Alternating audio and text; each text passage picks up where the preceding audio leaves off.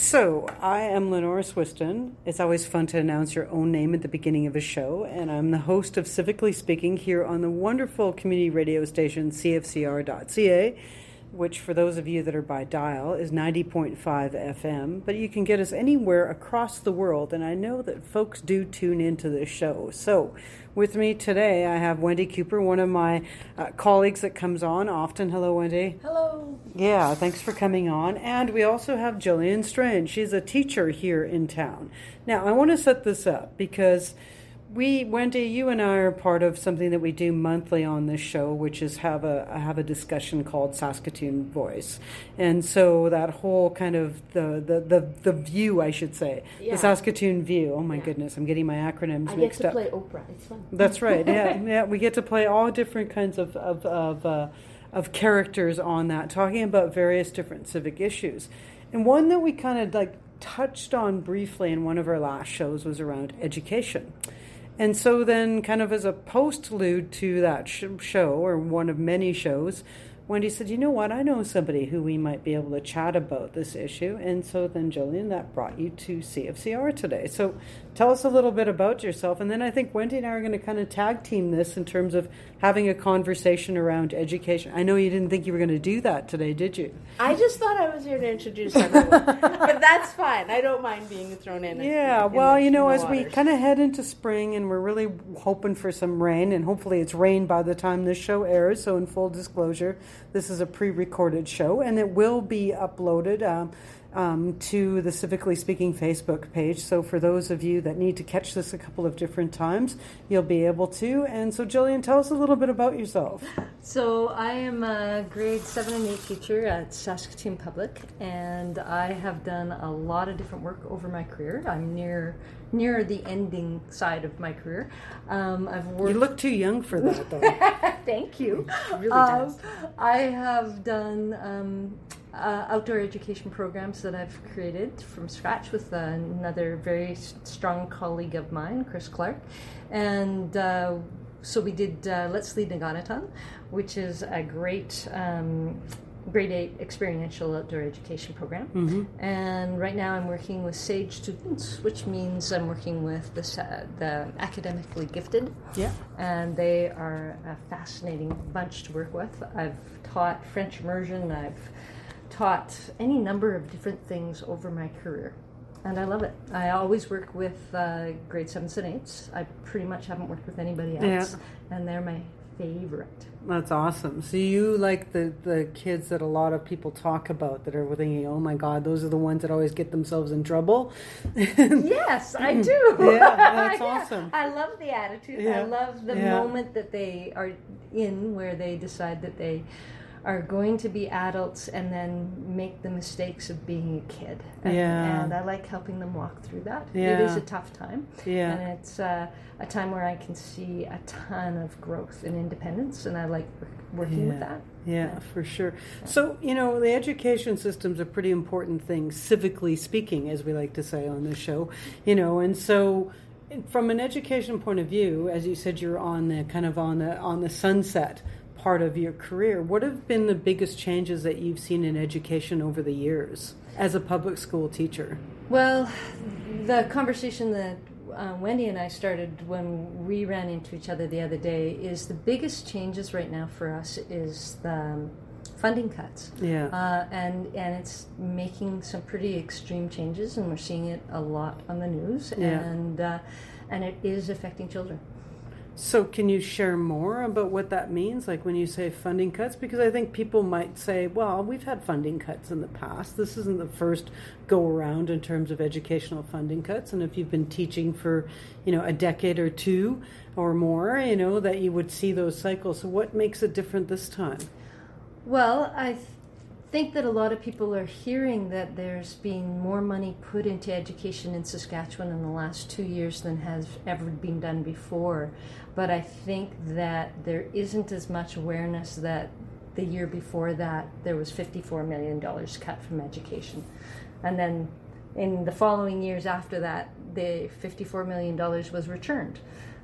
But in the years since then, we've grown as a system, just in Saskatoon Public alone, um, by 1,500 students that could look like mm, three, four schools. Yeah. That's a lot of kids to have the same amount of money to work with Yeah. that we didn't have for the last three years.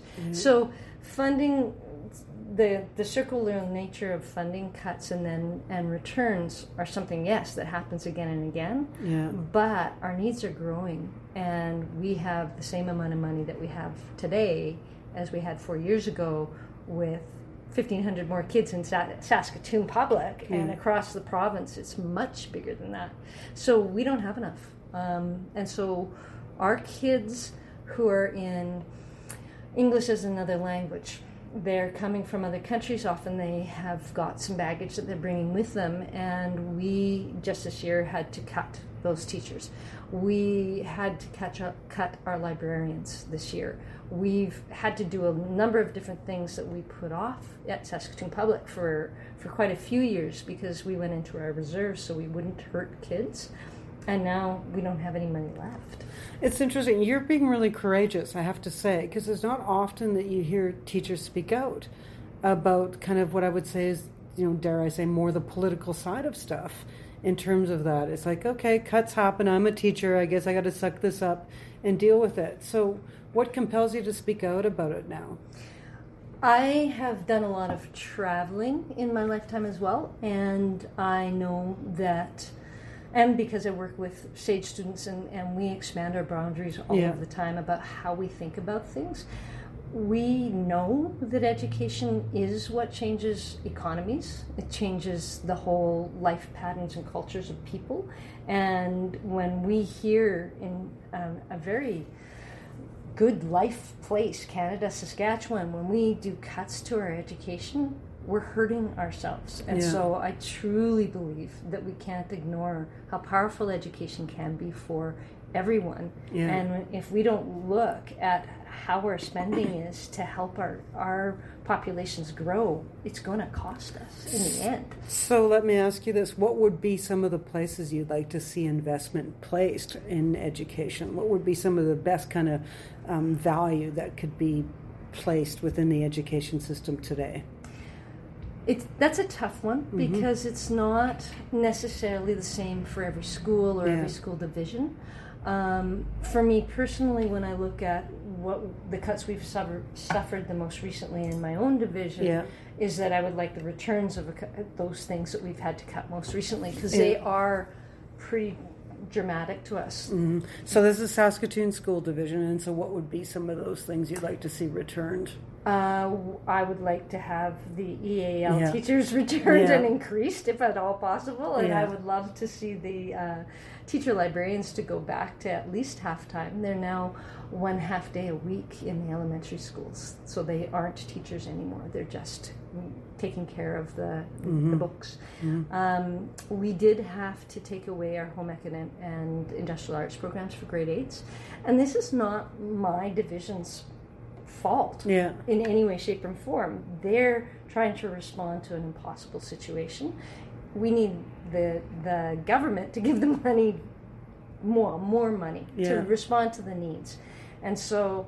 For me, each division and each school system really has to answer that question themselves because everybody has quite different needs. But we know that in Saskatchewan, the needs of our special needs kids, the needs of special programs to engage students in what they're doing, Yeah. to respond to the needs of our new immigrants coming in, those are our highest priorities. And that's the last thing that we want to cut. But sometimes you have to cut somewhere because you have no choice left. Yeah. Yeah. So, in an ideal world, what would be some of the other things that you'd like to see come into being in terms of the education system? So, if in you know if in your dream team uh-huh. of having the resources and taking Saskatchewan from where you say they're not hitting the, the marks in terms of a province that's investing in their education, and we're speaking right now to the you know the primary and secondary kind of areas, where would you say? would be some of the things you'd like to see in a dream team if you would say, okay, government, pick it up here. Let's be the number one investor in education. What would you like to see? So if the government were to uh, get some more spending and then the divisions chose what avenues to go in. Me personally, what I see is that um, we need more resources for the mental health of our students. Um, mental health is a huge issue and it's growing. Um, Yeah. We continue need, to need incredible supports for our immigrant populations. There's no ifs, ands, or buts. And our special needs populations do not get supported enough. Um, the there's always a difference of weight of what the problems are depending on if you're in the urban centers or if you're in the rural, rural centers. Um, we we deal with a lot of different issues in Saskatoon, so we definitely need different things. We need engagement strategies for kids who are impoverished and who are disengaged from school. And so that's always been my Yeah. love. That's the work that I did with uh, Let's Lead Nīkānētān and that programming Yeah. aimed at kids that needed us more maybe than some other kids did. Yeah. And I think that we really are m- missing the boat with a lot of kids. Um, our First Nations populations do not graduate at the same rate as everybody else, including the immigration populations coming Yeah. into Saskatoon, um, and by a huge margin. So I think we need more investment in strategies for how do we re-engage our kids so that they can graduate in four years, like 60% of the other people are. Yeah. So yeah, those are my Yeah. my best Yeah. views. Yeah. Thank you. You know, for folks that are just tuning in, this is Civically Speaking. I'm your host, Lenore Swystun, and with me is Gillian um, Strange, and she is a teacher within the Saskatoon Public School System. And I've got Wendy Cooper here, who's been kind of half leaning in on the conversation. But I'm going to bring I'm you into this. I'm fascinated by all of this. Well, I don't, I, you know, I, I, want to bring you in because I mean, you are a mom of two kids. Yeah. One who just graduated out of you know the secondary school system and is now on his way to to being you know the adult. You know, and then you've got another one who's right in that middle school area. And so, you know, when you think of your your sons going through the system, what have you noticed, and what are you noticing today as a parent of somebody in the school system? Um, what I'm what I'm seeing is that for Oliver in dealing with Jordan's death and and he had a very trying year the same year that Jordan uh, or Jordan's last year and there was the school loves him because he's such a charmer. And so there was a lot of support I can offered. speak to that directly. yeah. He's so cute. But um so there was a lot of supports in there and they did have somebody who was a counselor on staff. And i think that makes a difference in that they knew there was times when he just needed out of the classroom. It, w- it became too much. And so to not have that for other kids. Actually it, it pains me a, a great deal because i do see that he could have been really lost. It could have been a completely lost year for him. It was a hard year but it wasn't lost to him. And so i really think that to take those supports away is just it, it's foolish. Hmm And Gillian, when you hear that, what's some thoughts that run through your mind? Well, I know that it's the last area that we're going to cut in our own system right now. Um, mental health is being signaled as being the highest need area for both teachers and students, actually, um, because the the making do with less is what teachers are really good at because we love our kids. Yeah. And so teachers are becoming overwhelmed by the stress load of trying to respond to the needs of kids like Oliver who, who need to be loved Yeah. and not forgotten and, and recognized and have strategies. And so we're seeing it all over the place that we need more supports because there's not enough in place. There hasn't been. There's never been enough supports in place for mental health issues for sure. And um, we're, we can't put any more money in anywhere. We're taking stuff away. We aren't taking at Saskatoon Public anybody anything away from our resource teachers and our teachers who are supporting that kind of need. But lots of our school social workers and counselors have three, four, five different schools that they're working with. It's it's too Yeah. much. You can't get to the kids and give them what they need. Yeah. We need more. You know, it's interesting because the you know I'm- I just reflect back on my own time. I was a rural kid who went to a public school in a rural environment up until I went to university. And you know what I always really appreciated about my education was the fact that growing up rurally at a time, and I'll date myself here, but going back, you know, 70s, 80s, you know, and I'll and I would stretch that to the '90s for some folks. You still had extracurricular sports. You had coaches. You had a home ec room. You had a shop. Mm-hmm. Uh, thing. You had great, you know, physical fitness. You were involved in provincial track. You did district sports all over the place. You got to meet your neighbors from the other schools. You'd come into the big city of Saskatoon and compete in track and field and other places. There were other options of getting to know students from all over the place. Teachers came in like in droves to Saskatoon for the annual convention, and we all cheered because it meant we had time, you know, to be away from school. Yeah. You know, and I mean, and, never a bad thing You know, when you're a kid. exactly. And I just remember that some of the most, you know, things that have shaped me who I am today, I you have to credit back to the education that I had and the teachers that played a part in that education. You know, they I have memories of, you know, my kindergarten teacher, you know, who's still alive all the way through to grade 12 where you know, I had a couple of teachers where I cringe sometimes when I think about who they are, you know, and the influence they had maybe in not such a good way, but overall, oh my goodness, experience of the education I had is great what I've heard, you know, and what I've witnessed through my own nieces and nephews and and grandnieces and nephews and godchildren and that is the things that I had the benefit of being able to be a part of and also, you know, even relationships that we had with our indigenous um, schoolmates in the area that would come to our school for shop and home ec. So there was a lot of going and sports competitive and getting to know each other. Lots of that's been gone. Like you don't get the same extracurricular that you used to get. Um, you know, I don't even know if shops, you know, exist anymore in terms of that. We were fighting the battle on gender, I'll say that much, you know, and all that sort of stuff on, you know, boys shouldn't only be the ones that go to shop and home ec shouldn't only be for the girl students and that. So we've come a long ways there. We were, you know, we've come a long ways in terms of inclusivity and diversity. There was no, you know, um, chance for me to belong to a GLHS two spirited club when I was growing up. That's changed now. But those changes, when I share that out to you out loud, you know, kind of resonates in the sense of you would think that over time we would be evolving, especially with technology, we would be evolving to be able to give more access for students. So, your comment on that, I'd like to know because I think some folks might say, well, maybe we are getting more experiential learning and there are more specialized programs and there are more options. What would be your comment back? Well, certainly not here, not Yeah. now. Yeah. Yeah, You know? yeah, both all across Saskatchewan right now. All of the divisions are going to have to tighten up, Mm-hmm. Yeah. and they have been. They either made tremendous cuts a few years ago, Yeah. uh, when the first cuts came Yeah. through, and they're just able to meet some things back.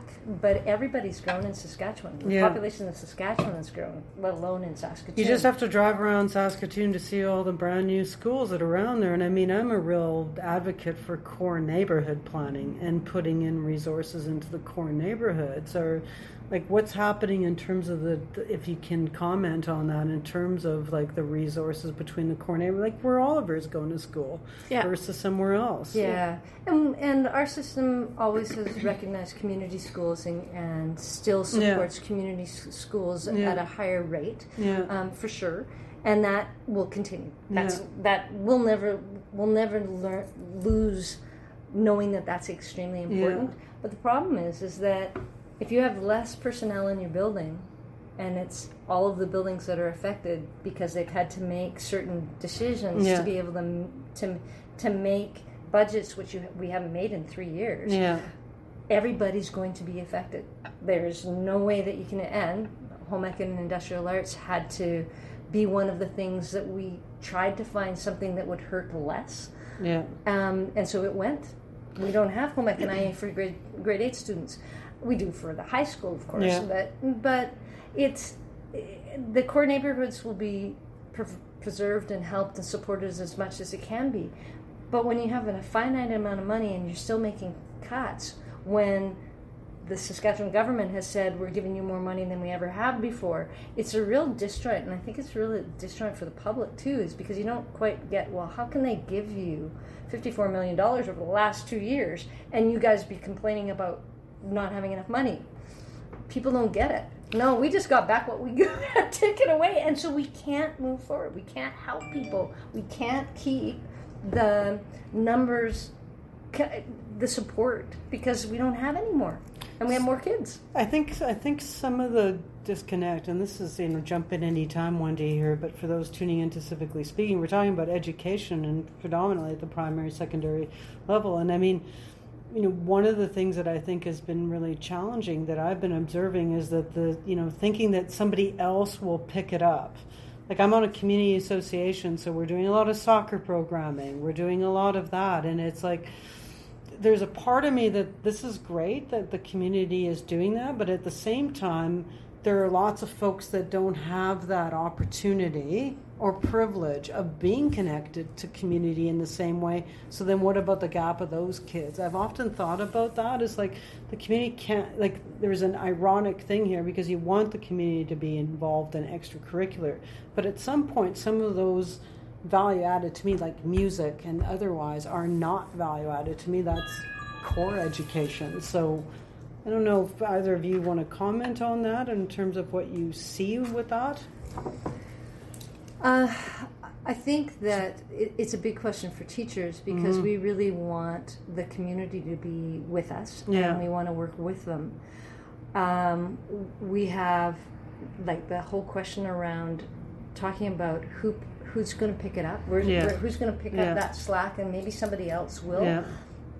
It's it's a real difficult one because often because teachers and schools are the center of all communities is that that's where it's easiest for a lot of things to be picked up and organized yeah. right or organized right yeah. at, at the very least and teachers are now going but i i have to learn how to plan for kids that i never taught before because i had a specialist that worked with them and we've got these kids who need to have that extracurricular program or need to have that love and belonging in yeah. that community and we can't respond and they and the, ch- the children keep on losing because the communities can't do everything pro bono and the teachers have a finite amount of time and energy because they're trying to deal with a whole bunch of stuff that's new to them yeah. because it's not being covered somewhere.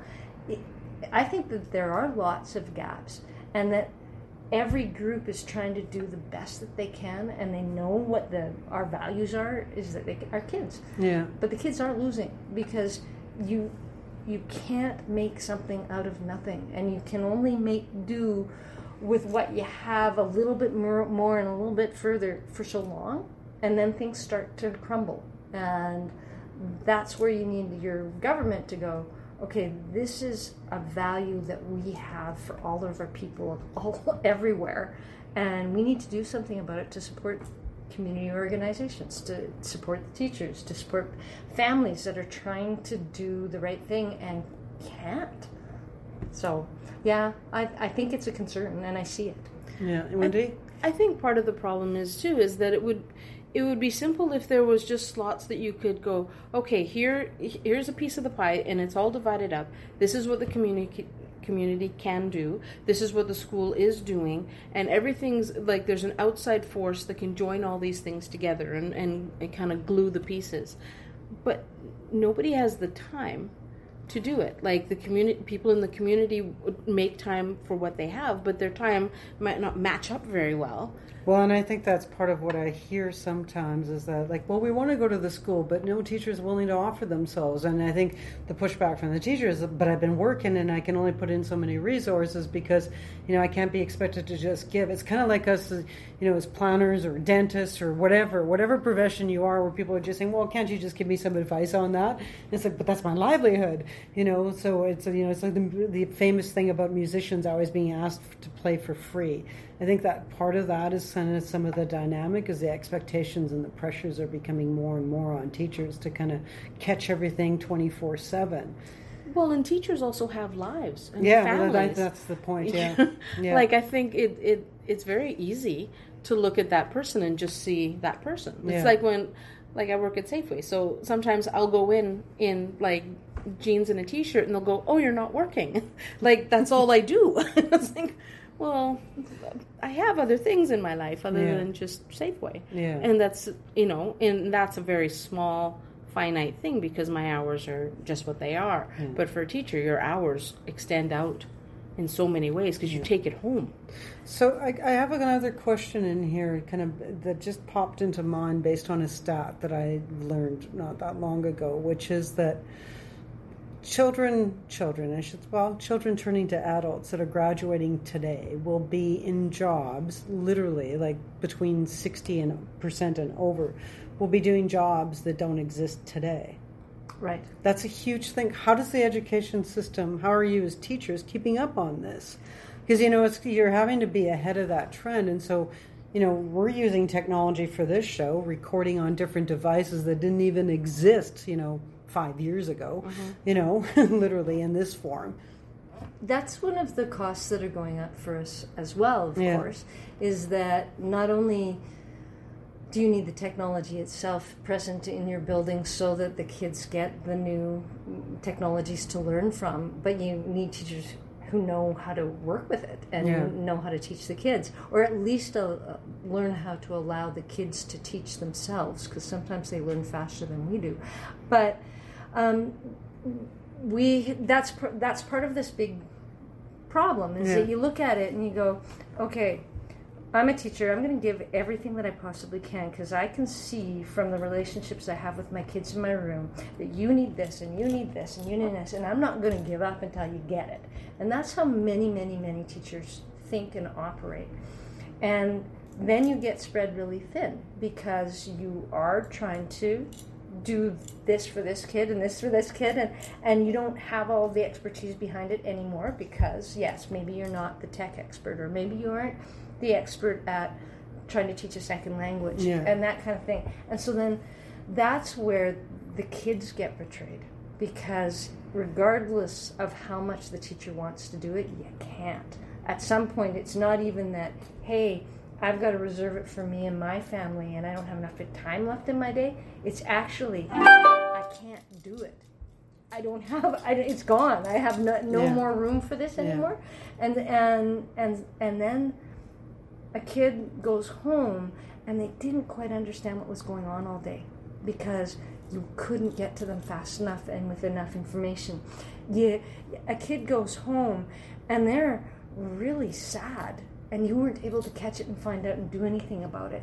And a kid goes home and they didn't get onto a computer because there wasn't enough access to computers mm-hmm. that day, so they couldn't finish that assignment. And so it's all, I, I kind of like to bring it back to, to looking at them. It's not so much how much work I have to do, it's how much work can't I do, and therefore that kid's going to lose. And that's the thing that scares me. I want my kids to succeed. And we need to find better ways to do it for them. Because Do you- yeah, Yeah, thank you. You know, we're all, we're in the last minute here, not even like Yeah. in. And I want to do a part two. I'd really like to do a part two with you because I think there's a lot more that we can converse here. But you know, like in these last final seconds, where where could somebody who's tuning in to learn more about some places where they're doing really innovative things in education, where might you point them to look as example? Because you said you're well traveled and you look at education all over. Where might be a place to look? Well, to tell the truth, Saskatchewan has some of the most innovative programming Okay. in Well, I mean, Canada. you're an outdoor school teacher. I mean, that is pretty cool and innovative. Land-based learning. Land-based learning Yeah. for sure, and we have lots of programs here, more than a lot of other provinces. Although uh, uh, Ontario and Vancouver, BC does a lot of programming too. Um, a lot of the really great programming is coming out of New Zealand. Okay. That's another place to really look for Yeah. stuff. Um, Canada, New Zealand, and then um, also Norway. Okay. Norway's huge. Guess what? I have to say goodbye to us now. So thanks, Wendy, for bringing your friend on, Gillian Strand. Gillian, thank you for coming on this show. Really appreciate it. And thanks for serving our kids. Oh, my pleasure. Yeah, Every day it's sure. my pleasure. Yeah, for sure. So, folks, you've been tuning in to Civically Speaking. Up next is the USSU show, and we're hoping to have Gillian Strange back with Wendy to Of talk course. about education Absolutely. again. Great. All right, take care, everyone. Have a good evening. Yeah.